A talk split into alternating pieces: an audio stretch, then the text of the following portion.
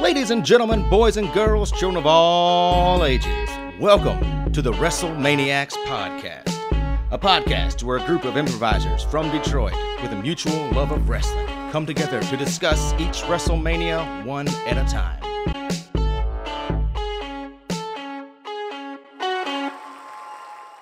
Welcome back, ladies and gentlemen. Welcome back, all you wrestling fans, all you wrestling maniacs, all you nostalgia holics, or members of the IWC, or the ones who just like watching what's on TV. Welcome to WrestleManiacs Podcast, Episode 2. My name is Alex Ketchum, and I am here with the man with the plan, Mr. Bob Wick. Bob, how you doing? We're gonna get down today, baby. SD Jones, right off the Yeah, bat. that is my dude. Hitting our prime demographic, all the SD Jones fans out there, special delivery people. Hmm Special delivery ites, I guess you would say. 70 episodes of Prime Wrestling, Prime Time Wrestling, man. He was all over the place, enhancing everyone. Old Special Delivery was not on the WrestleMania 2 card, however, which is a good question as to why. Another good question is why was WrestleMania 2 on a Monday?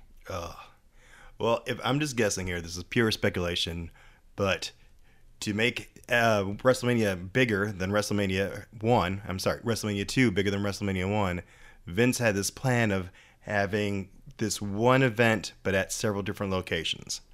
So, okay, we started off in New York, we go to Chicago, and we end up in LA. And each one set up, like the card's pretty much set up for you have your opening act, you have your mid card, and then you have a main event per card. I don't always agree with the running order of these, but it makes to a pretty interesting concept, I guess. Yeah, I agree with you. And I guess he was trying to save money because the, the Yeah. venues book, booking on a Saturday is probably or Sunday is probably a lot more. Um, I never booked an entire arena. Um, I have booked a bar once, and it was more expensive on a Saturday. So you know, if a bar is equal to Nassau Coliseum, potato potato, and we have our answer. And that's why you're a Monday drinker. I get it. Oh yeah. Monday, Sunday, whatever day. So let's just talk about it's, so it's 1986, still the Reagan era. Uh, we're still during well the Reagan era for the U.S., the Hogan era for us WWE fans or WWF at the time. Um, pretty tragic year. Uh, we have we have the Challenger accident. We have Chernobyl. Um, Oprah Winfrey show debuts. So like the three most tragic events to, to happen. And then one of the most amazing with Oprah's show. You're an Oprah fan? No, but lots of women are. Hello, ladies out there, all one of you. Uh, Did I get you there? Yeah, it's good though. It's good. Sorry about Uh, Mike Tyson becomes the, the youngest heavyweight ever, and we get the best video game ever, Mike Tyson's Punch Out. That is the best Nintendo version 1 game ever. Still haven't beat it. Neither did Oh. I. I never got, I don't think I got to Tyson. Oh, for real? Okay. Uh, for uh, for movies, we got Top Gun, Aliens, and Platoon. All greats. Talk to me, Goose. I can't believe they're making a sequel. That's so wild. Uh, and for TV, we got Magnum PI, Hill Street Blues, and my dad's personal favorite, Highway to Heaven. Wait, what? My dad's a huge Michael Landon fan, so we used to get stuck watching Highway to Heaven. I'm sorry, but it's just like, I just saw like a window into your childhood and it wasn't happy. No. but there was some wrestling, so it wasn't all bad.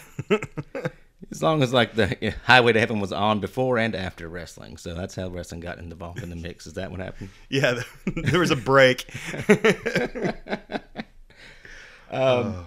So, in the wrestling world, you know, after the success of WrestleMania 1, uh, there was another event later on that year, and then we go into WrestleMania 2. Vince McMahon is really kind of testing his boundaries, much like a two year old child does. How far can I go without getting in trouble? Or what can I actually do? What can't I do? So, they're going to do, like you said, three locations across the United States. Uh, the buys, I think, were pretty good. The attendance was 50,000 or so, 40,000 or so, all combined, which I think is because instead of having one super card, you had right. three. I mean, not bad, but not That, I not mean, yeah. Um, not super.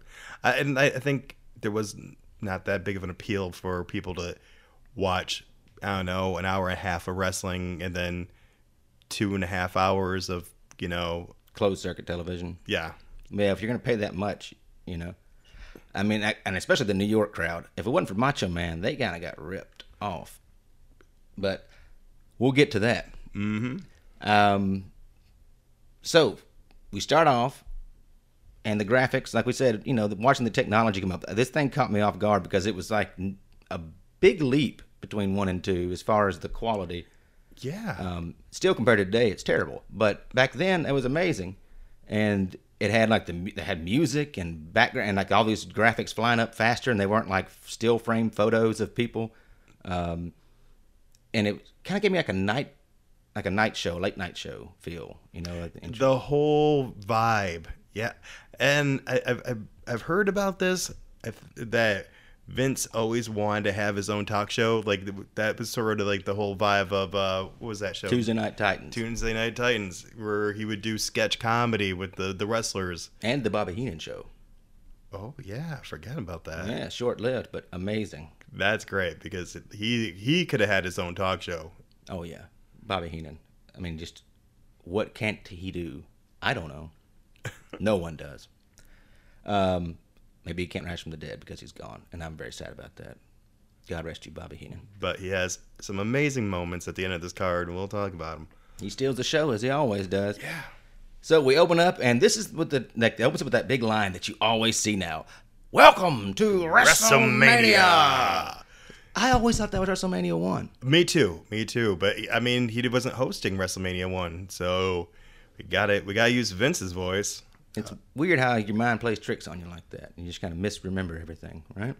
Well, you think you've been hearing it for 36 years when you've only been hearing it for 35, Alex. I know. Mm. Math.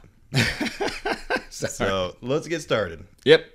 Um, okay, a show opener. This time, Mean Gene is not called out to do an a cappella version of uh, America the Beautiful. It's Ray Charles tearing the house down with accompaniment of background music, uh, choir, and graphics showing popular sites across this country and Hulk Hogan himself. Yes, it, we start off with like uh, a bubbling brook, and somehow we end up with Hulk Hogan flexing in multiple pictures. With the American flag, With the flag American background, flag. because Hulk Hogan is American. Nothing God. more American than that. I would agree with that. There, Hulk Hogan is Americana. At that time, yes. Uh, I, I, I, would say today. okay. I mean, just like the, the character Hulk Hogan, you know, Okay. Yeah, I'm with you. I'm with you. I can be sold. brother, red, white, and blue, brother. um, first match: Paul Orndorff, who's now a good guy. Oh, I don't. I don't mean to stop you, but Oh, we I'm almost sorry. forgot about a very important key player to Oh this my whole God, I did. I'm sorry. Uh, an, a commentary ex- extraordinaire. Uh, in Vince's words, America's top actress, number one actress, Mm-hmm. Susan St. James. I did not know who Susan St. James was till you Googled it. Neither. Dick Ebersol's wife, though. Yes, and probably the reason why she's on the show in the first place because we, if we learned anything from that, we were the X- XFL. Those two were tight, so Yeah, because of Saturday night's main event, uh, Dick Ebersol was with NBC. He kind of ran the Saturday night stuff with SNL, and in the off season they do the Saturday night's main event. So they had a very close relationship. So why not get his wife uh, some publicity? Yeah. I guess. Get, So it was her relationship with Dick that got her there. get Cagney or Lacey or whoever she was. get her on there because that's wrestling. And yeah, she did a terrible job at the beginning. Uh, there was a few times when you know Vince coached her real well, and then she did okay. But at the same time, it was she was pretty. Yeah, yeah. I didn't hate her voice. I just hate what she said sometimes, and sometimes I just laugh my ass off at it. Well, there was a lot of her going, "Oh boy, Is it always that fast? oh, I've never seen anything like this before." But she does have some gold moments that made me laugh. Very t-shirt worthy. So Yeah, I appreciate have- her. She stole the show. A couple Also, times. not the worst commentary on this, but I was really interested to see how it was going to go because Vince McMahon never really. If you, I mean, I loved his commentary growing up, you know, but when looking back at it, he never really commentated on the match as far as like play by play or anything. Oh, like moves and stuff like that. what a maneuver! And Yeah. from there, oh my, devastating. Yeah, he uh, he he was more about pitching the story or like motivation, and then yeah, like you'd hit the high notes. Like, oh, he's that that was a fast one. I don't. Know. I could think of an example. A dastardly maneuver. Ah, oh, a, oh my, ah. that was a fast one. That was a fast. That was a I don't know if that's in his repertoire. fa- I, He tried to pull a couple of fast ones on uh, Susan later on in the evening, but yeah. we'll get to there too. Um, now, once our uh, First match. first match, Paul Orndorff, now the good guy Paul Orndorff, is taking on Don Muraco with the dastardly devious Mr. Fuji in his corner. And I miss Mr. Fuji. He was great. Mr. Fuji had a great look. He had a great look. I hear he was one of the best pranksters uh, whoever whoever walked the hallways of the WWE. Um, going as far as to take the motors out of people's cars and like put them somewhere else. Like how much time and effort would that would take, and money probably, unless he just knew a mechanic who would just follow him around, or he was a mechanic in his spare time. Even then, Jesus. right? Um, but this match, a little rough, a little rough. It was a lot of uh, test of strength and I don't know, just I, I It was two body guys, two jacked Yeah. up dudes. Um, and Paul Orndorff is well, he's still a good guy. He's a good guy now, but he's the crowd is still. I think a lot of the people just tuned back into WrestleMania, so they didn't maybe know the whole story. Um, But we do get our first famous Susan St. James, the SSJ quote.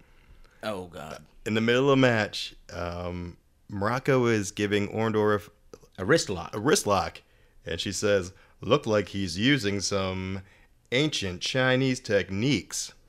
Yep, because Mr. Fuji is his manager, and he's from J- Japan. But you know, it's, people in my hometown like to pronounce it as China as well. Hey, Kate & Allie is doing her best. We don't. God bless her. Uh, but it, it, it always like the way she she delivered a line remind me of that old like Palmolive commercial. Like it's an ancient Chinese secret. So That might have been what she was going for. maybe she's the voice. Maybe that's what made her famous. She's that lady from. She's the ancient Chinese secret lady. that's her go-to. Oh, Uh, so the match ends with a, a double count out. We're probably not the best way to start this whole thing. The ring looked good though. The ropes were tighter.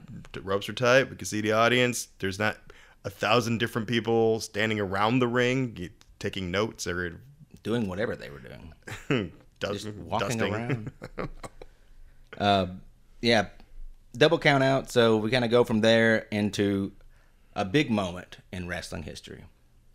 Freak out, freak out! The Macho Man Randy Savage is debuting at WrestleMania as the Intercontinental Champion of the world. Yeah, Classic. greatest of all time. Yeah.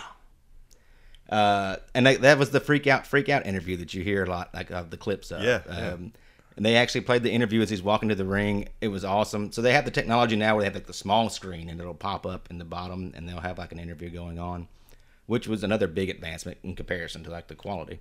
Well, uh, just really quick, I think we talked a little bit about this la- last episode, so I don't really want to get into it. But like, I think that's kind of Vince's thing, like finding the best technology as far as production and trying to integrate that into his product, which is awesome. Like, that's really cool because you can see the progression in like a year.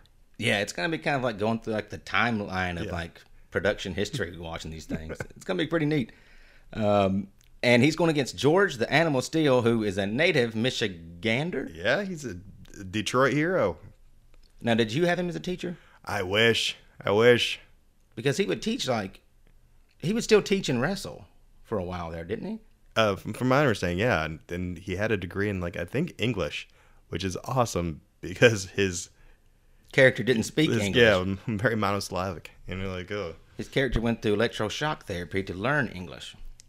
oh God, I forgot about that. Yes, And the green, I just remember the green tongue with the electroshock therapy, of course. Now I guess because I've been thinking about it, but chewing up the turn. chewing up the turnbuckles. Yes. Uh, but in this match, we have re- this really great story, the Beauty and Beast story, a classic story. Uh, probably the main story we think about when we think about Georgie Animal Steele. Uh, and he and he would played it well. Like he he would be he was dominant most of the match, but every once in a while he would look at Miss Elizabeth, who we all had a crush on. You know, so I can't be mad at him for that. And he'd get distracted, and that's usually when Randy would get the upper hand. Yeah, and Randy was just doing the classic old school heel macho man, pushing Liz in front of him and like putting put, putting Liz in danger instead of himself. Playing up the complete coward. Get my robe and get out of this ring, Liz. Elizabeth, carry my stuff. Yeah, she's a valet. Um, I loved watching it. Like George did all, all his stuff. He ate the turnbuckle, threw it in Yeah. Randy's face, grabbed some flowers from somewhere that I don't know where they came from, but somebody had flowers ringside. He took them, beat Macho Man up with them. Uh, he kicked out of the elbow. Yeah, yeah, that that was big. I just couldn't believe. I don't.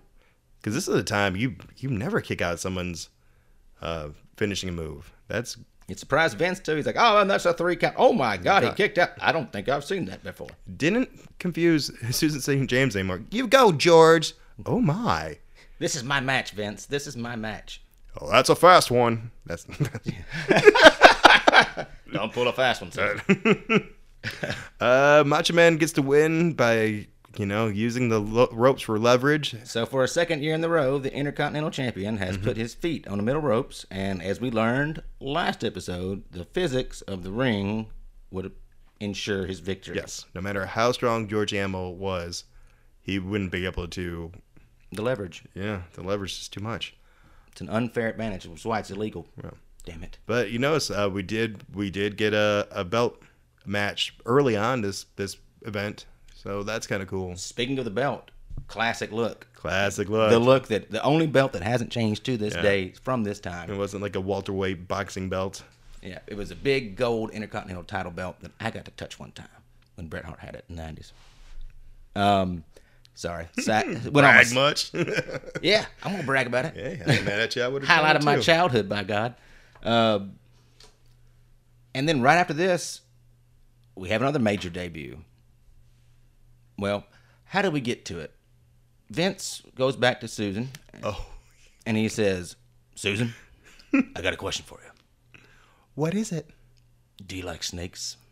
Oh, um, mm, ah, ha, oh, ooh. Well, you're gonna ah. see a snake in this next match. Well, I gotta think about that. that was just pretty like- close. I'm not. No, it was just out of nowhere. It was just like because they, they, they- Susan, you like snakes? there were some cutaways, and they come back to Vince and then Susan, do you like snakes? what? oh my! Yeah, so, yeah, and they're they're having a back and forth there because in, in, in the next match we have Jake the Snake Robert versus George Wells. Uh, for those of you who don't know George Wells, he was according to Wikipedia, he was the first uh, African oh the only African American uh, to win the NWA Heavyweight Championship belt in San Francisco. So he's old school In San Francisco. in San Francisco, uh, but an amazing worker. Like that, this was a great match. Yeah, it really surprised me. I I thought Jake was going to come out there because it's his debut, and he was still like Ricky Steamboat the year before. He was very new still. Yeah. Um, he looked great. Yeah, this is a very sleek looking Jake the Snake. And Jake the Snake is just iconic for childhood wrestling, right? He is like one of those characters that always sticks out in your mind. The promos, like the like the snake in the bag, of course, the DDT, which was and still is one of the greatest maneuvers of all time. Oh, yeah, so clean.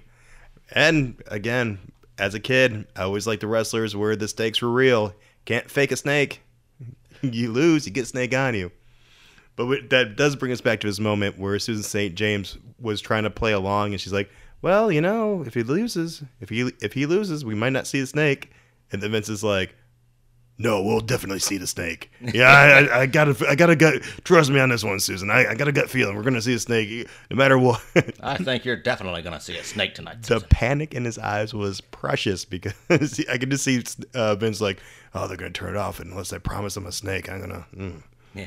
Gotta stick to the kayfabe. People though. are here for the snakes. Susan. I'm gonna, I'm gonna throw a fast one. All right. That's three, and I'm done here, folks.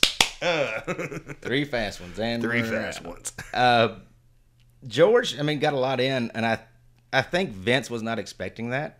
like because George kind of beat up Jake a lot, and Jake just kind of ran and slithered in and out of the ring. Uh, and then, but then he got the DDT, and that's it. Game over. Because what does DDT stand for, according to Jake the Snake Roberts? What? The end. Ooh. And it was. And then we see the snake, just like Vince promised. Oh my God! Is it? Is he gonna put it Is on he? him? Is he? Is it? He's put it on him. I'm like, this is ah. it took so long. It did. it took so fucking long. He literally made like a. If you can Oh. imagine like having a snake as a tortilla and then making a human burrito, human snake burrito, and he just rolled George up over the snake and along the snake so the snake would wrap around him. So, like the first natural human response when you are being suffocated by a snake is to, Good foam at the mouth. of course, because that's what Like you a do. madman in a old Warner Brothers cartoon. or a man with Alka-Seltzer in his mouth. A lot of alcohols. And George was foamy. George was being choked out by a snake and foaming all over the place. Vince was, oh my God, what's happening? And Susan did not like the snake. No, she did not. Is that legal? Yeah. No, Susan. No, it's not. That's why he's a villain. Speaking of villains, the iconic villain from the first WrestleMania's main event is now main eventing part one of three of WrestleMania 2. And that would be Roddy Rowdy Piper himself. Now, before we get to the match, there was a few promos by Piper and his opponent, Mr. T. Yeah, we go back to Piper a lot during this whole event. Like, they're really pushing this Mr. T versus Roddy Piper narrative hard. Yeah, it's been going on for a year now, or over a year Yeah, if we- you count the time before WrestleMania one. So, I mean, it is a major storyline, and of course, Mr. T's still a big time celebrity. However, he has been in Hollywood for a year, so he's probably not in as good a shape as he was for WrestleMania one. Which, you know what? I don't know why we're doing a boxing match during a WrestleMania. That's true.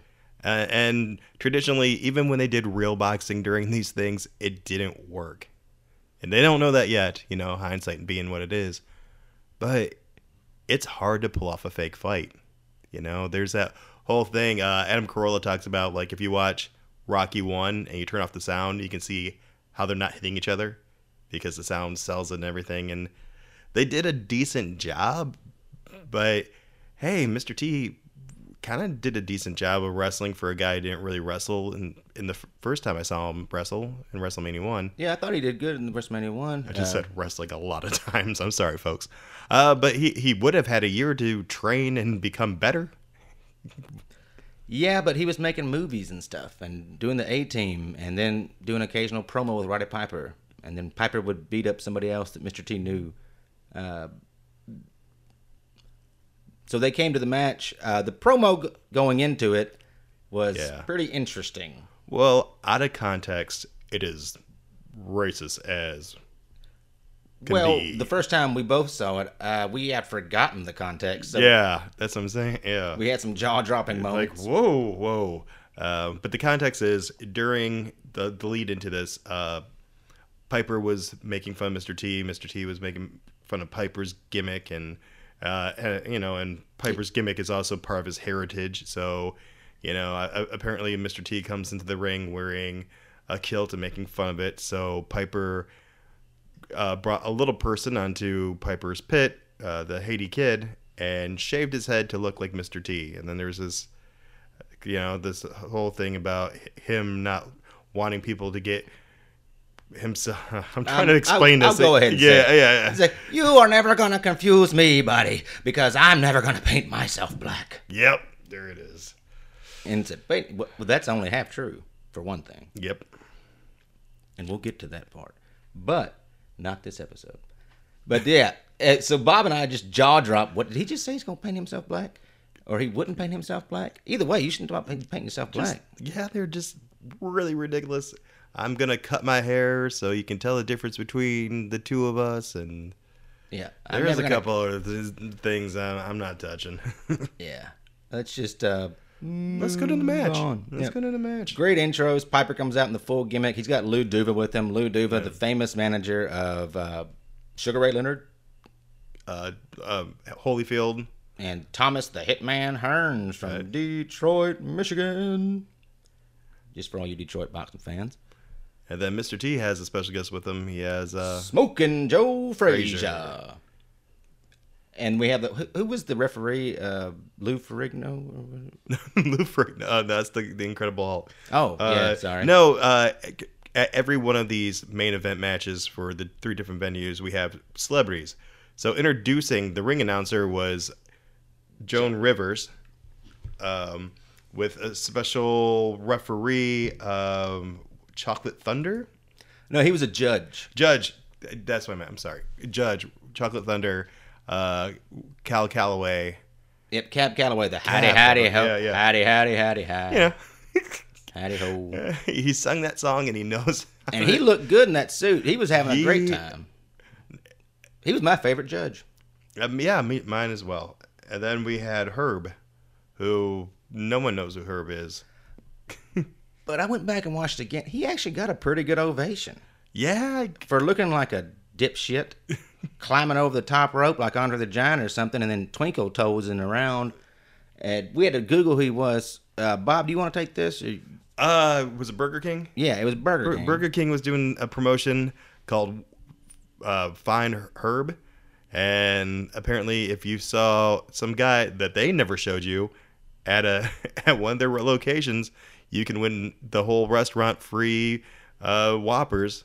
And I guess if you found him enough time or something, there's like a million dollars you could win or something. Or Yeah, he was going to one Burger King in every state. And if you found him, you got your name in the $1 million drawing, and everybody there got free Burger King or something for a year. Yeah, and then halfway through the contest, they finally show him, and they and he had all these spots where he was doing this weird dance, and he did it in the ring, and people liked it. I did not. God, I do not like Herb. and that and that and that promotion thing was very confusing. It took us a couple times of reading it, and I don't like him, and I don't like Burger King because of it. But their chicken fries are amazing. those are good chicken fries. And then we had one more. Uh, was that everybody, or do we have? Oh no, no, we uh we had that guy who was uh oh, the uh, Watergate dude, the Watergate dude. G. Gordon Liddy. Thank you. Yes, I couldn't I couldn't find in my notes. What a, I mean, a basketball player, a soul singer, and a guy from Watergate, And Herb, and then yeah, Burger King. everything you need to have a legit Vegas style boxing match mm-hmm. between two celebrities. This will be an honest judge judging. I don't know. What- it was just insane. I'm, I'm impressed with the number of celebrities they had for this, but at the same time, like what? So once the Burger King gets out the ring, we have the match: Mr. T versus Roddy Piper in a boxing match. The body shots were live. I thought they made, they made that look good. There was, of course, a lot of chicanery from Piper's side, being the villain, throwing water, not Yeah. breaking. I loved the trash talk during the uh, instructions by the referee. Look at me when I'm talking to you. Look at me, son. You know, it was Pretty great. good, pretty good. Uh, Piper throws a chair, and then by round four, he just gets annoyed. His character gets annoyed and body slams Mr. T, Yep. and then he loses by disqualification. Both guys were pretty gassed. Piper was in better shape. Some, probably the best shape I've ever seen him in. It was okay. Yeah, not my favorite match. I can see how this setup would bring in an audience. Like that would be a good draw. But again, I'd I'd rather just have seen a wrestling match. Me too. I was so happy though about one thing, and I just got to bring this up. Okay. The good cowboy Bob Orton, his arm was healed. After all them years, mm-hmm. he finally got that cast off. He drank enough milk, ate them calcium tablets like his doctor been telling him, and he did not have a broken wrist. He might have broken it throwing that chair earlier during the match, but he didn't have that cast on. Sorry. It's a WrestleMania miracle. It's a WrestleMania miracle. And from New York, we go to Chicago at the Rosemont Horizon, one of the most famous places for wrestling matches. Stone Cold Steve Austin said it was his favorite place to wrestle. really? Yeah, they, the acoustics in there, they kind of trap all like the audience sound. They said it was really fun. Oh, that's cool. And Chicago's a great wrestling town, uh, and they have amazing pizza that I love, the deep dish. No hate on Detroit pizza here. I can't get I, I can't get kicked out of here. I got a I got a job I got to keep. You were so close. You're so. I'm sorry. I'm sorry. I like all pizza. I don't discriminate. respect the city you're in. Our host for Chicago are Mean Gene Okerlund, the legendary Gorilla Monsoon, and Cathy Lee Crosby.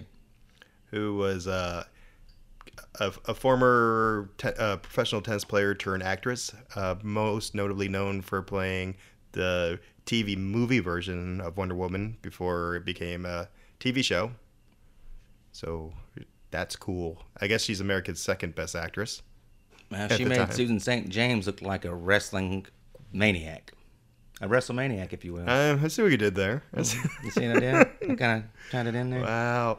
If she was getting paid by the word, she went home owing Vince money.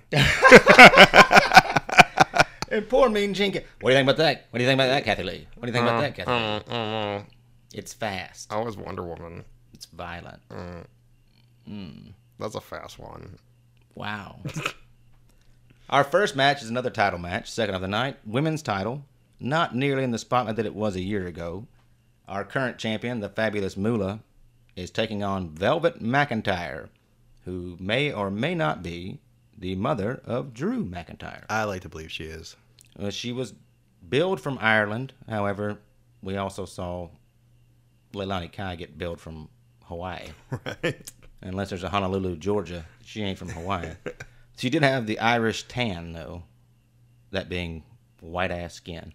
Um, she was wearing a one piece bathing suit, took on Moolah, and Moolah gave her a country ass whooping. Wow. How how old do you think Moolah is at this time?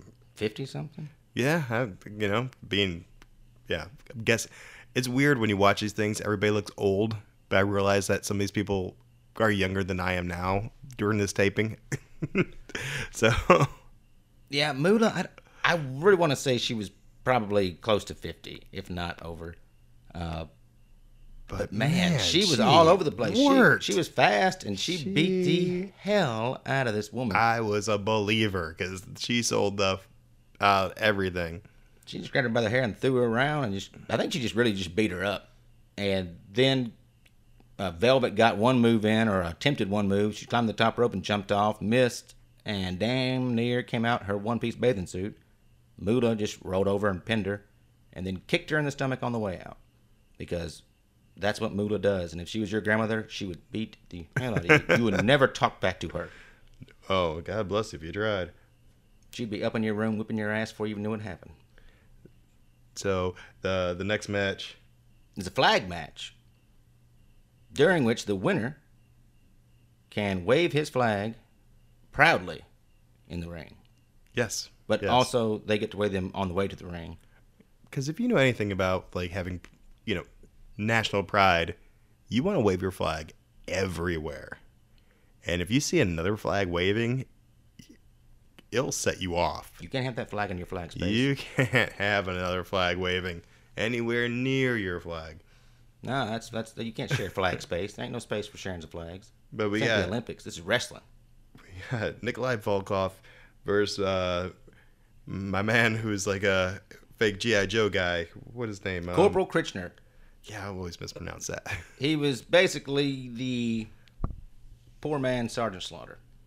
poor poor man He went on to do some good things in Japan, I think, as a character called Leatherface, based on Chainsaw Massacre. Oh, see, I would have liked to seen that character. I kind of want to look it up. You should look it up too. Check it out on YouTube. I'm sure. I'll find a link. We'll put it on the we'll put it on the Facebook page. Okay. WrestleMania yeah, X Pod. yeah, definitely. Uh, he was a. It was kind of your classic thing. Volkov comes out there with Blassie and. You And learned the words? That was really good. that was my Russian. Yeah, I learned Russian. I had a tape I would play at night while I sleep. Only of him singing. I only know the first verse like him.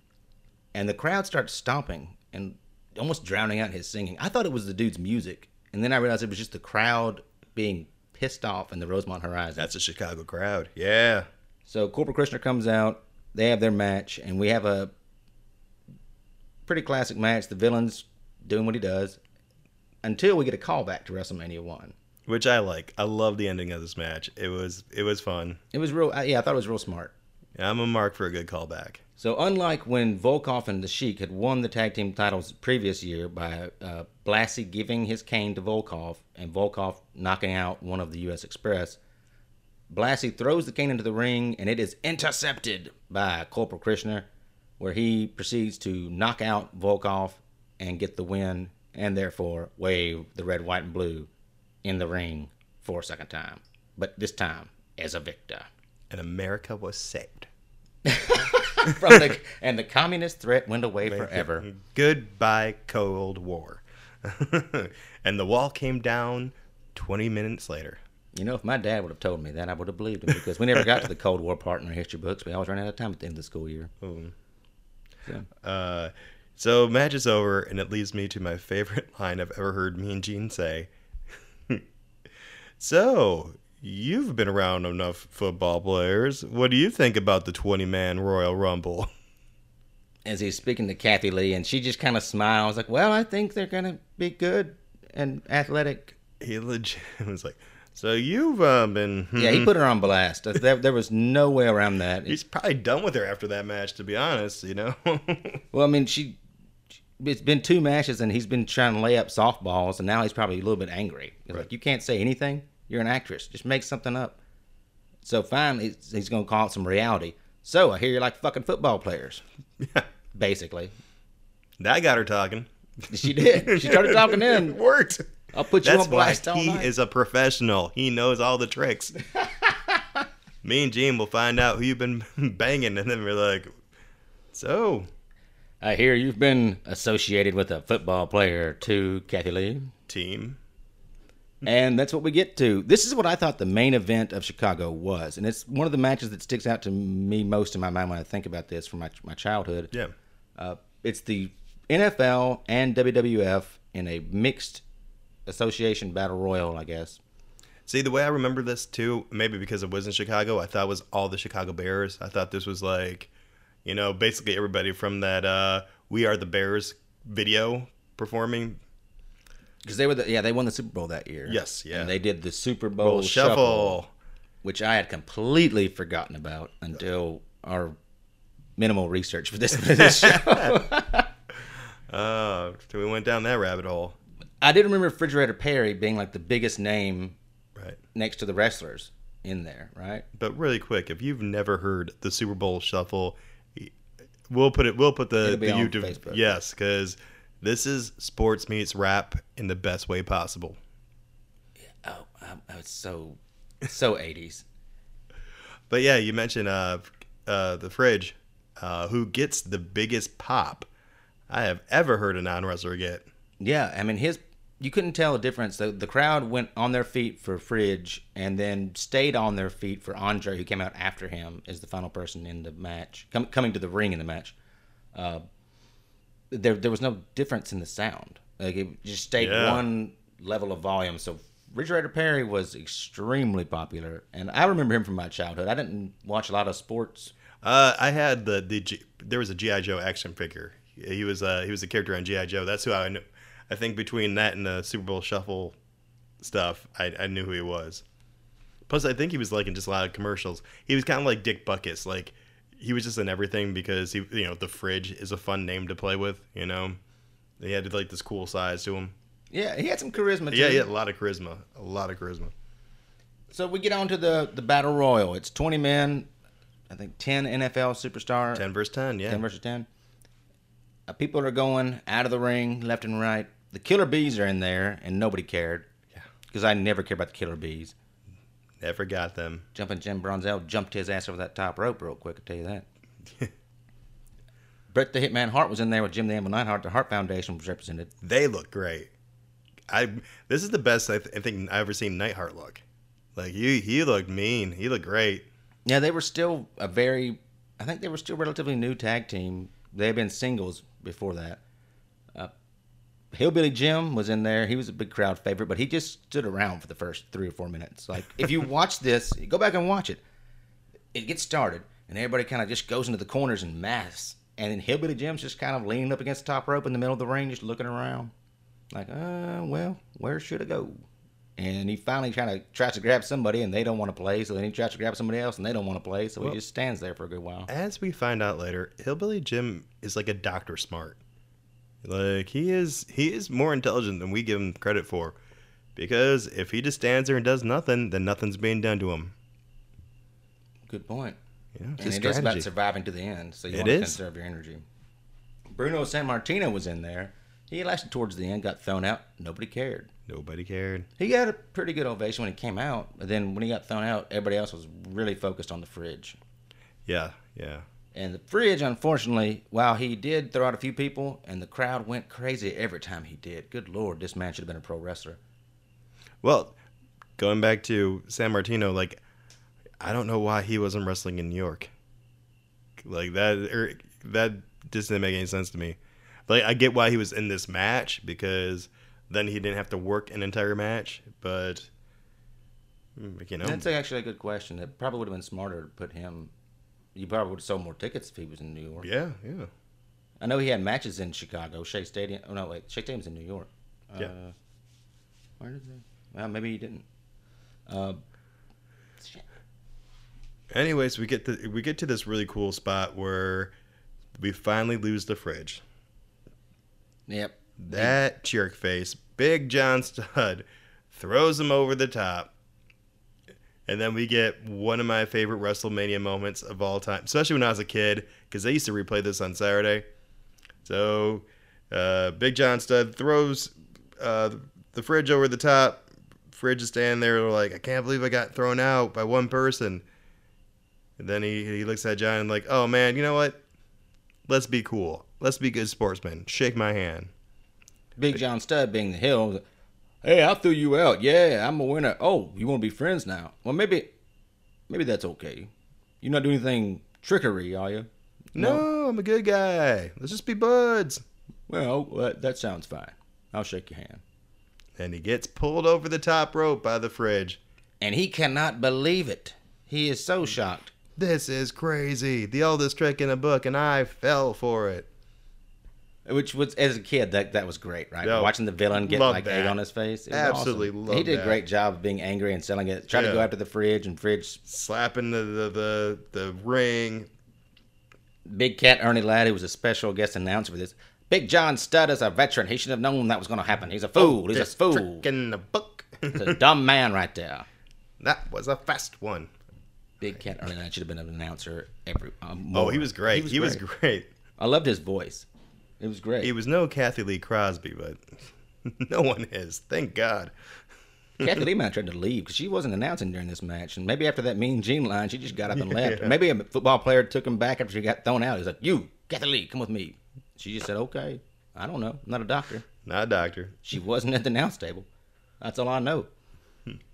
Uh, it gets down to Hart Foundation and Andre the Giant. This is like an interesting story from Bret Hart's book where this is his first kind of match with Andre, and he they they had given, been given a finish, and he changed it or he suggested the change to it, and at the time he didn't know, but nobody suggested stuff to Andre. Like you don't change the finish with Andre.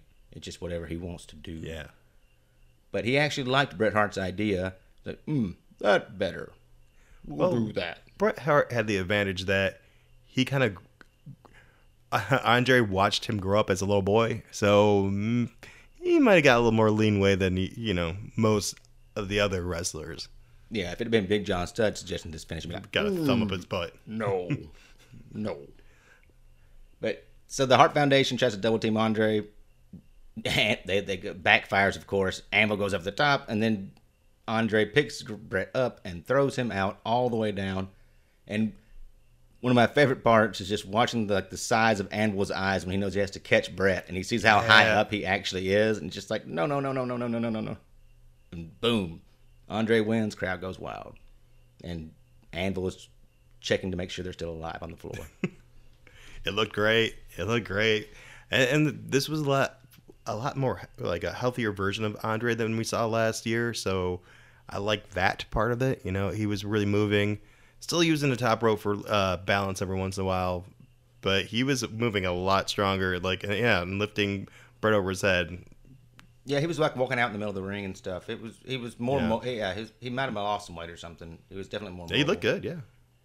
It- oh, well, can I bring up one more person? Sure. Is it okay? Uh, Do you mind? you know, we got enough tape. All Let's do it. There was one NFL player who I do not know what team he played for because I didn't oh listen. Oh yeah. This man, this man's name was Ernie Holmes, and he came out in black tights with a red stripe, which is what Abdullah the Butcher used to wear, and he looked just like Abdullah the Butcher, a, a doppelganger. If they were in a movie, he'd be the stunt double. He didn't last very long, but I just remember watching that, and I looked back. Had to do a double take. Uh, Abdullah was in this. No, it was it was Ernie Holmes. Did you look at the top of his head? Was all messed up. No, he actually he didn't have a big scarred up forehead. He wears a helmet. But I just wanted to say that I don't know where he got those tights, or maybe he was an Abdullah fan. They just looked very very similar. And I wanted to bring up Abdullah the Butcher because you mentioned him earlier today, and I was like, "Ooh, Abdullah."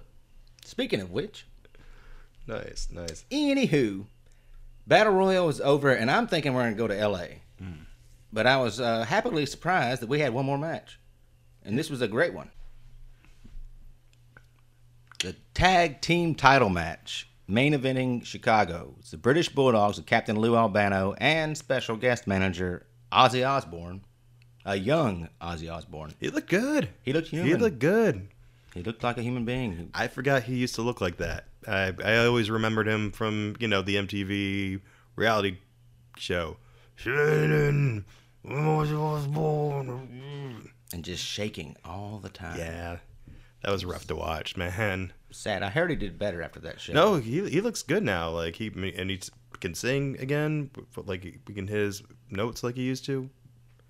That I was. I mean, like I'm an Ozzy Osbourne fan, but I was just happy to see him young and wearing a pink suit. Yeah, at WrestleMania. he was great. It was so 80s. I and he was it. having a blast. He looked like he was having a great oh time. Oh my god, he looked like a like a, a like someone's kid who who got to come to dad's work for the day and like this is what you do. Awesome. It was great, and so they come out the huge crowd favorites, and one of the greatest tag teams of all time, straight up. The British Oh. Bulldogs, Dynamite Kid, Davey Boy Smith. Dynamite Kid would be a world champion today, easily. Yeah. Uh, and this by far this match was my favorite. Yep. They are taking on the reigning tag team champions, Greg the Hammer Valentine, Bruce the Barber Beefcake, the Dream Team, with their manager, Luscious Johnny V. Now, a lot of people always say to me, like, well, they didn't really get the Dream Team gimmick. Why the Dream Team? I, I think it makes perfect sense. Valentine, Beefcake, kind of like a ladies killer, lady killers thing, right? Yeah, but when you look at those dudes, they weren't good looking dudes. No, one. So I could see like oh, I'm sorry, I stepped on you. What were we saying? no, no. I was just saying, the Hammer wasn't, you know, he didn't wasn't the best looking guy. He was not a good looking guy. and Beefcake would just couldn't talk. He just went. Mm-hmm. He just farted from the mouth a lot. But I tell you what, all bits aside, I remember Greg the Hammer being, I don't know, like I would consider an unhappy dude. He just like he like what I remember him like, I don't know, it must have been like post WrestleMania three or four, like as a as a wrestler who didn't enjoy his job. he just Yeah, he had the Eeyore. yeah, but he looks amazing, and he could work. He w- they, uh, they uh, you know what they both were doing great heel stuff during this whole match. You know, cheating and you know accusing him of uh, the other guys are cheating while they were cheating, and Oh yeah, really really selling the story of you know we're we're gonna cheat where we can. So even though you're the better wrestler, so you better watch out because this can go any way. yeah. And Greg the Hammer was in there.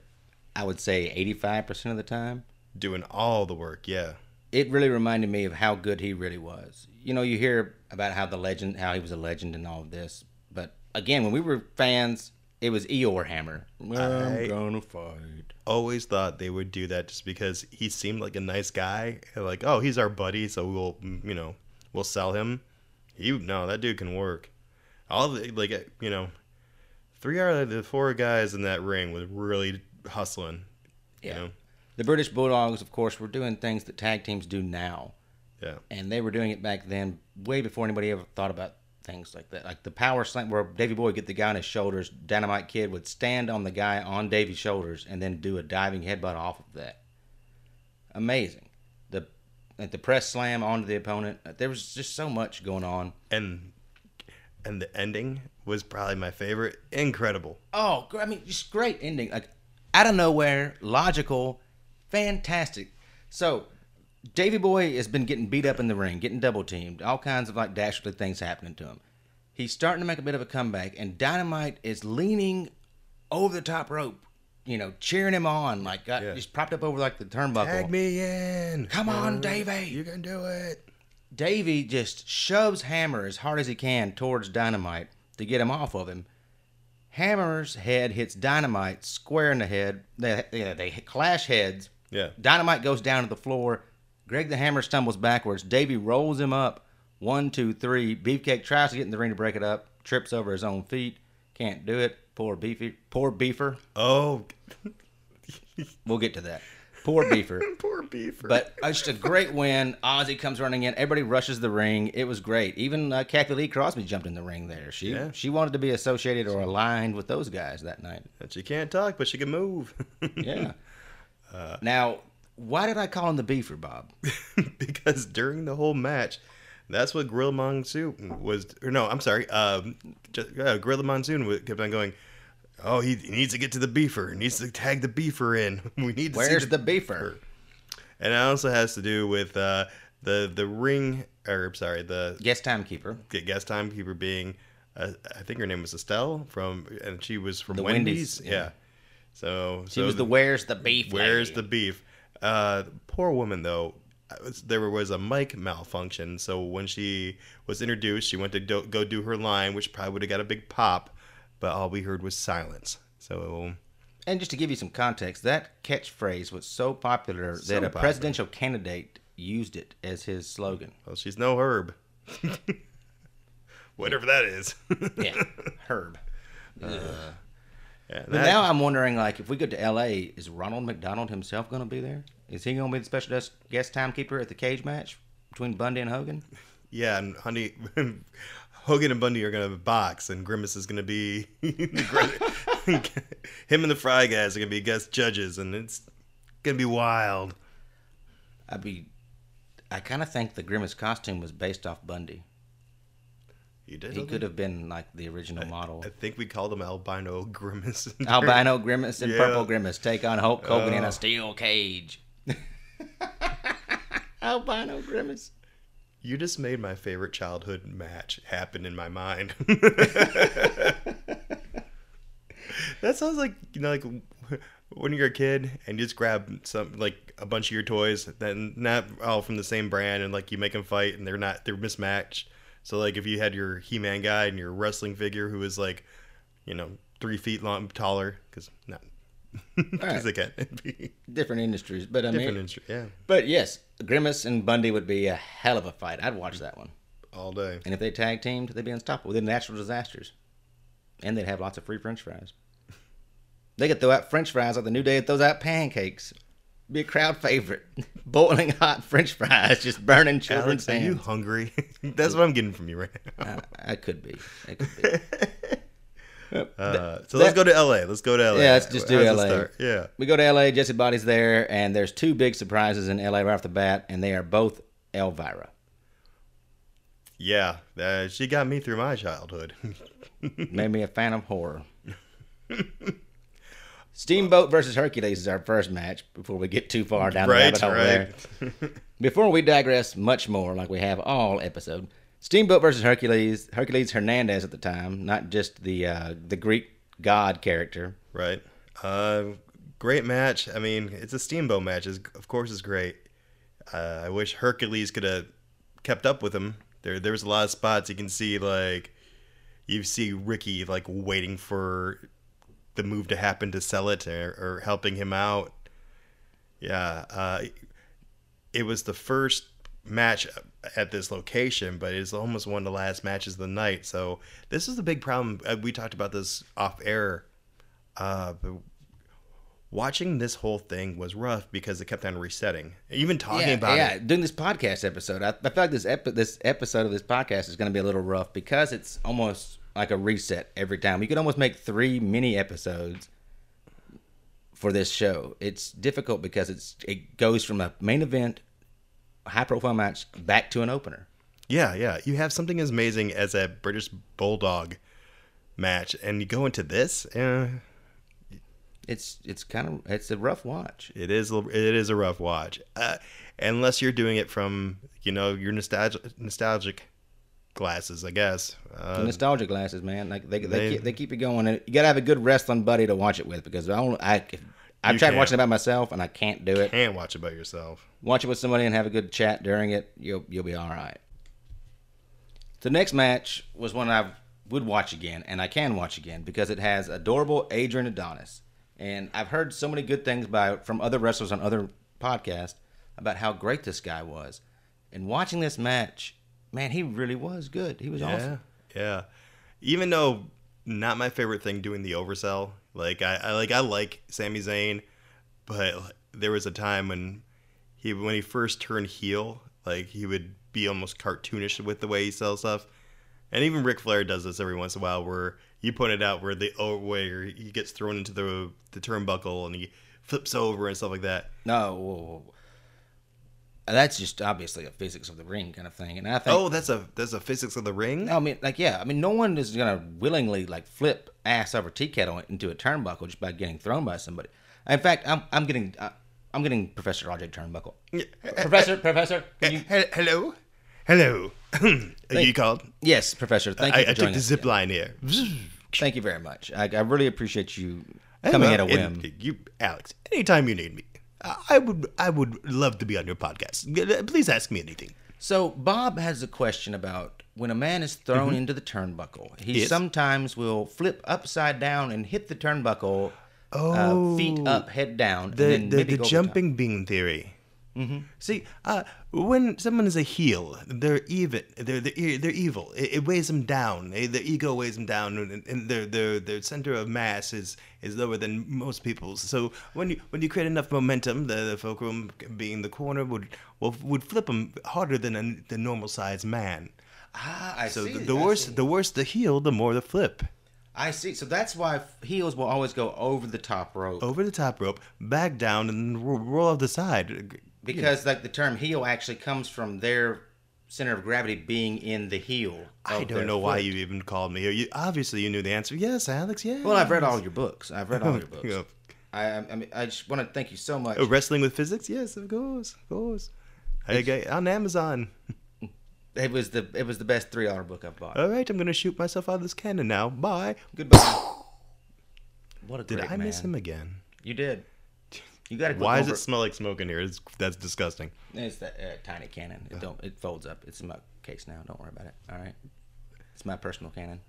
I prefer you not bring it up anymore. Okay. Okay. Uh, so Adorable Adrian Adonis bumping all over the ring made Uncle Elmer look good. Shocking. Like, Yeah, This guy was all over the place. It was so much fun to watch. Like, I want to watch more Adrian Adonis matches. I encourage everybody to go back and watch more Adrian Adonis matches. This guy really was. I would like. much Yeah, fun. I'd be definitely interested. like in this more of these era, like that. especially if I can find like one him versus Ric Flair. I'd be really interested to see what that, or even God, Ricky Steamboat. That'd be interesting. Dusty Rhodes versus Adrian Adonis. Oh, amazing. now you're speaking my language.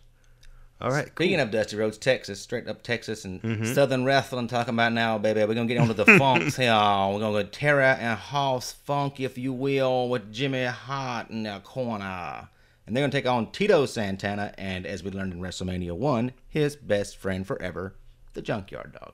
I love this match. It was good. It, I mean, the way the Funks were, were selling everything, the Junkyard Dog did. It was basically his match, and the Funks were awesome. I, I, I've always been a big Terry Funk. I don't think I got to see too much Hoss growing up. But I really like during the like the Attitude Era. There was a lot of Terry stuff going on. And he was just as crazy then in the Attitude Era as he is in this match. He's throwing chairs and doing his. Uh, he Oh. Yeah. yeah. He had. I know he added moves and more dramatic stuff. I guess as far as violence, hardcore things, but he was really kind of the same character. Well, well, we were lucky enough. Uh, this was the weekend we we had the Detroit Improv Festival, and there was a group there called the Flying Chucks, mm-hmm. uh, and there was a couple of pro wrestlers that performed within the group. I'm not going to throw either one of them out of the the under the bus and tell you who told me this, but I asked him because I was very curious about the coup de grace, like how do you take a bump like that, and does it hurt? And he's like, everything hurts, everything hurts. You, it's just part of the job and it was a very satisfying answer, but it also bummed me out. Like, oh man, guys, Uh, and I would imagine in this era, it was maybe even a little bit more because the way everything was set up, it wasn't set up. It, nothing was gimmicked. You know, like there was no padding outside or Breakaway tables. breakaway tables. Like they just had regular folding chairs that they probably got from the second row if, if someone didn't buy a ticket for it. and the ring was notoriously hard at this time in the WWF until Vince got in the ring The ring, himself. and was yes. like, oh God, damn it! That's, That's a, a hard one." ring. Oh, I gotta make that softer. yeah. so the Funks do a great job, but they uh, are defeated. No, wait, actually, no, they won. The Funks did They- win. they I'm did sorry, win, the yes. Funks won. They beat Santana and JYD, and then I believe the best friendship forever relationship was over from that point on. It's a sad thing because Tito and JYD were They need each other. They were great buddies. They would never let someone get cheated. But then, then again, I I'd rather just watch a, a junkyard dog match. He's great. He can do his own thing. That's true. Tito Santana is a great wrestler, but however, however, JYD as far as charisma and stuff, just Yeah, I mean, Overshadowed. the compare the two isn't fair because yeah, JYD is just so impressive. yeah. Watch them with no sound and sound, we'll see different, maybe different fans. I don't know. Maybe. Then we're finally here. Finally, after three restarts and Bob and I stumbling and digressing all over the place, we are at the main event, the big blue steel cage match between Hulk Hogan, the WWF champion of the world, and King Kong Bundy, the albino grimace, with his manager Bobby the Brain Heenan. Classic match. I remember how impressed I was by the blue steel. This this cage this cage was actually made for this match. Yeah. It was the first time. This is the debut of the Big Blue Steel Cage, which lasted all the way into the late '90s. I remember when I was a kid, I I had I had the uh the wrestling ring, like the the oh was it the, the old school one. No, I know what you're talking about because I had it. I pulled it out of my closet this past weekend when I was cleaning out my What? childhood home. Yeah. Uh, and then they made the second version that had the the blue the you know the the blue steel ring attachments, and I- I was allowed to get two rings. Yeah, I didn't have the ring, uh, the the cage match or the cage match version either. Without the clip on. Yeah. They should have sold that separately. So going back to my childhood, A only had one wrestling ring. B watched a fuck ton of Highway to Heaven. One thing is not that bad. One thing is kind of bad.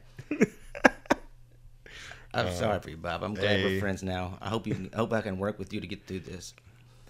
Hulk Hogan and King Kong Bundy, however, had a great working match, and working relationship. King Kong Bundy Right. had put Hogan out with some devastating sneak attacks earlier in the year with the help of Don Muraco.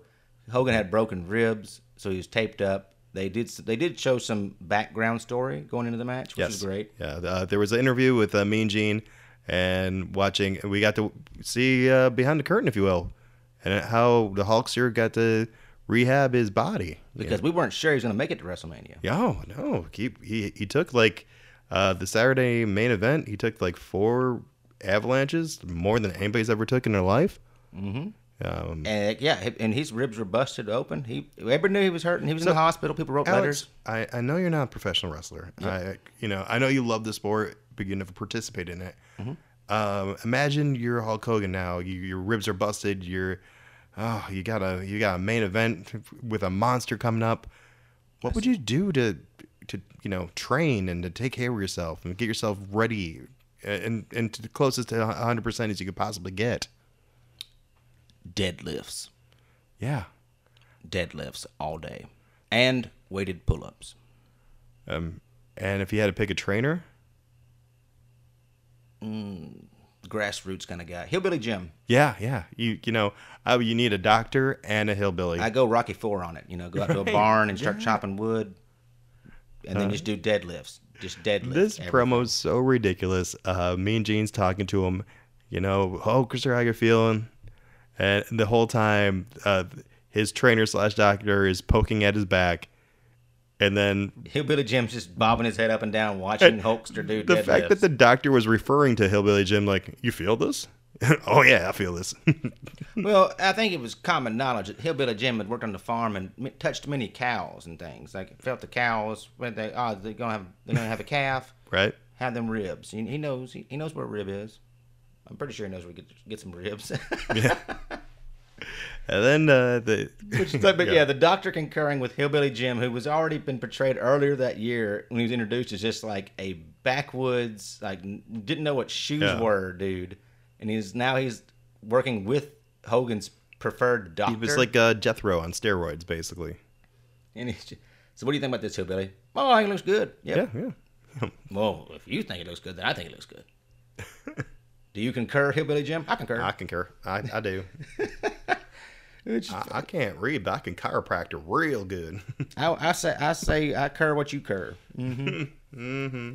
So Hogan has deadlifted his way back into shape, and he hits the ring. Crowd's going wild.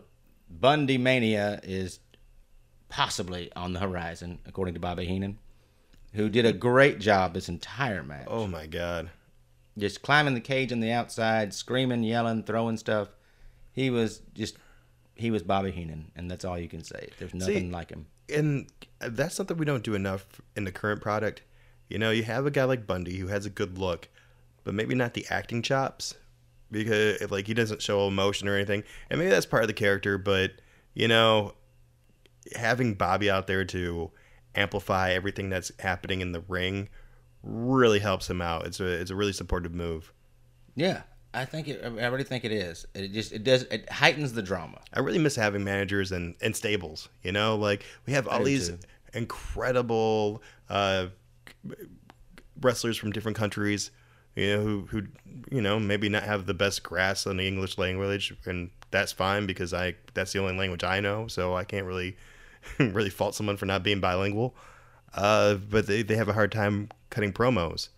Um, I mean, I know I speak Japanese. I would be more than happy to manage Shinsuke Nakamura and Asuka and yeah, yeah. Like thank God for Paige. You know that that that's I think that's a brilliant move. yeah, it is because I think today in today's age because they do so much reality based stuff. There's this issue with people know that a lot of times the bad guy kind of directs a match. Uh, not all the time, but a lot of times, and they, they kind of respect that. The hardcore fans respect it, so they find the heels entertaining. Now, if it was a manager, especially and like not Paul Heyman because he's been around and done so much, Yes. but if it was a manager who did not wrestle at all, people could really hate that person. Just talking trash, not backing anything up in the ring whatsoever. And I thought they were going to do that with Lio, but I don't think he was that great at talking trash. but he was a yeah, and he was like a wrestler in NXT or Yeah. 205 and then they put him back in the ring. So uh, you can't you can't Yeah. take off your shirt as a manager and be jacked. Yes. Bobby Heenan was not jacked. He was going to get his ass whooped. yes. Jimmy Hart going to get his ass whooped. Slick's going to get his ass whooped. But they just had to get Very your hands on them, right? And I think if you do that and they don't back it up, they can't do anything impressive in the ring, then you got a real possible heater. But that's just me booking from a couch. So just a fan. Just and I am a fan of this match though. The Right. big blue steel cage, Bundy got color, and I did not remember that. Oh, I, I, well, I've seen a lot of clips where that you can see where he tried to do it a couple times, and, and it gets to the point where like Heenan kind of had to help him out. Like Heenan's great. Like another great thing about Heenan, like when things need to be done, he could figure out a way to do it so it looked like it was part of the match or, or something planned. But you know, between the two of them, they they they finally got color.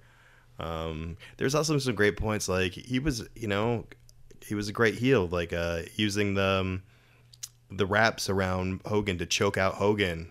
Oh I, I don't remember. Like he was violent. Yeah, Bundy did a great job. And then when it ta- when it came time for him to start bumping or get when Hogan started making his big, he started hulking up. And, you know, Bundy was all over the place. He got thrown into the cage, like over the top rope, several times. Uh, This is after he's already bleeding. He bled for a long time. He bled. Yeah, that that was surprising because he, he got open. And it wasn't at the beginning of the match. It, it was There's a couple good halfway beats. at halfway at the latest. yeah, but I with the timing, I thought like, oh, I- this is gonna be over quick, and they kept on going. And then Hogan eventually is able to escape uh, over the top as Bundy's crawling for the door. Yes. Uh, oh, oh, don't forget the door when they were Bundy would be crawling out, Bobby would be grabbing Bundy's arm and like pulling, and Hogan would be Hogan, pulling. yes. They were trying to tug of war with Bundy. Uh, it was it was just great, It classic wonderful. stuff. Uh, but my favorite part, the, the match is great. Hogan gets to win, but after the match, that's when the magic happens. So Bundy finally gets out. He kind of rolls out of the ring. he's he's wounded, so he's taking care of that. He's like sitting on the side. Uh, Hogan points at, at Bobby the Brain, and you get that you know that that wave his hand in front of him like, "Oh, don't hit me! You don't hit me!" You know, Especially put on a pair of glasses and put them on. right? Uh, Hogan starts chasing Bobby around the ring. They do a full lap. Bobby runs up the stairs, gets into the ring. Hogan joins him. So Closes the door behind him. closes the door behind him. That's important. Uh, he he grabs him, and it looked like he was gonna like do a slam or something.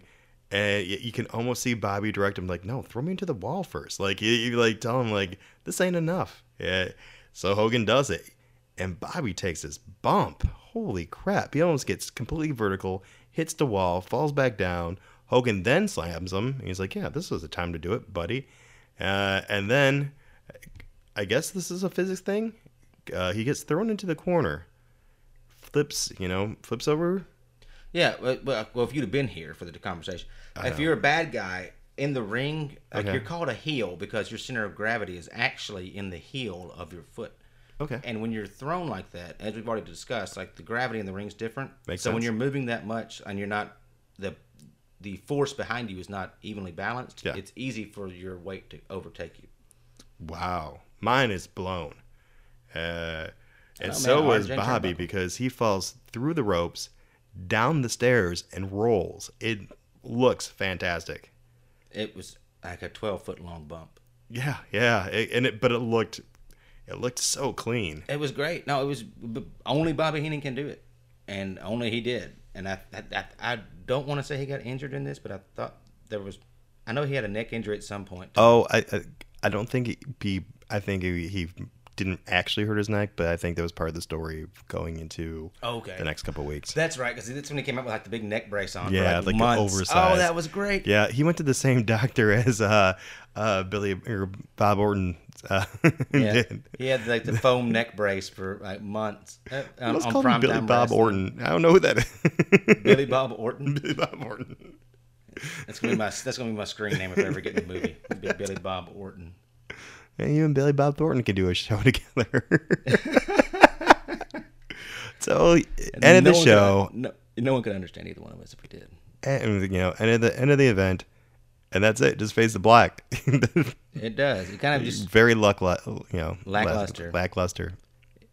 and we're not gonna end this show that way though. No, no, no, no. And I'm not going out like that. This has been a bit of a challenge, so we appreciate you guys sticking with us Yeah, because for- WrestleMania 2 was a bit of a challenge. It was testing your limits, testing your boundaries, just like we are with this show. And we want to hear your feedback. We want you guys to email us, send us messages on Facebook like you have already. Thank you guys for all your messages so far. We're going to take everything you have into consideration. We're going to add some things to the formats. We're going to try some new things. We have some bonus episodes coming up for you real soon. Uh, so d- to make our lives a little bit easier, uh, we're gonna do a WrestleMania and then a bonus episode, WrestleMania and then a bonus episode. So you're gonna get a WrestleMania review every other week, starting next week, um, and then um, and then the in between weeks because we don't want to lose you. Yeah, we want to still keep in touch. You know, we're friends here. Yeah. Uh, we're gonna do some bonus uh, bonus episodes, and we want to hear your thoughts. We want to do like maybe maybe top five lists next week. Yeah, I think I think next week we're gonna try some top fives. Let's say top five. We'll do. We'll, we'll put a poll up on Facebook. How about that? Oh, I like that. Yeah, we're gonna do a top five list. So hit up our Facebook at uh, WrestleMania Pod and uh, see what's going on. Yep. Or shoot us an email if you have a great idea for a top five list or a new or a bonus episode content. Shoot us an email at WrestleManiacsPodcast gmail.com or get us on Facebook. Or if you know us personally, give us a call. We're always here. We're always Yeah. willing to listen. Guys, it takes a village to build a podcast. Let's do this. Yeah, this is the wrestling community by God, and we're all in it together. Everybody else is not with us. Damn, that's strong words, man. All right. Thank you guys once again for listening, downloading, and supporting us. Thank you for all your messages. And please feel free to shoot up, hit us up with some feedback. One more time, my name is Alex Ketchum, And I'm Bob Wick. And we will be going for the leg. Until next time. Hold up now before you go. We here at the WrestleManiacs podcast want to thank you for listening. We want you to know that this is a podcast by wrestling fans for wrestling fans. So we want to hear your feedback. We want to hear your stories, your comments, your questions, so we can make this podcast as good as possible. Now, in order to get in touch with us, you can hit us up on Facebook at WrestleManiacs Podcast on Facebook, or you can email us at WrestleManiacsPod at gmail.com or on Instagram at WrestleManiacsPod. Thank you for tuning in, and we want to also thank Gabber Media. You can check out all their other great shows, or however you get your podcast, or at gabbermedia.com. See you guys next time.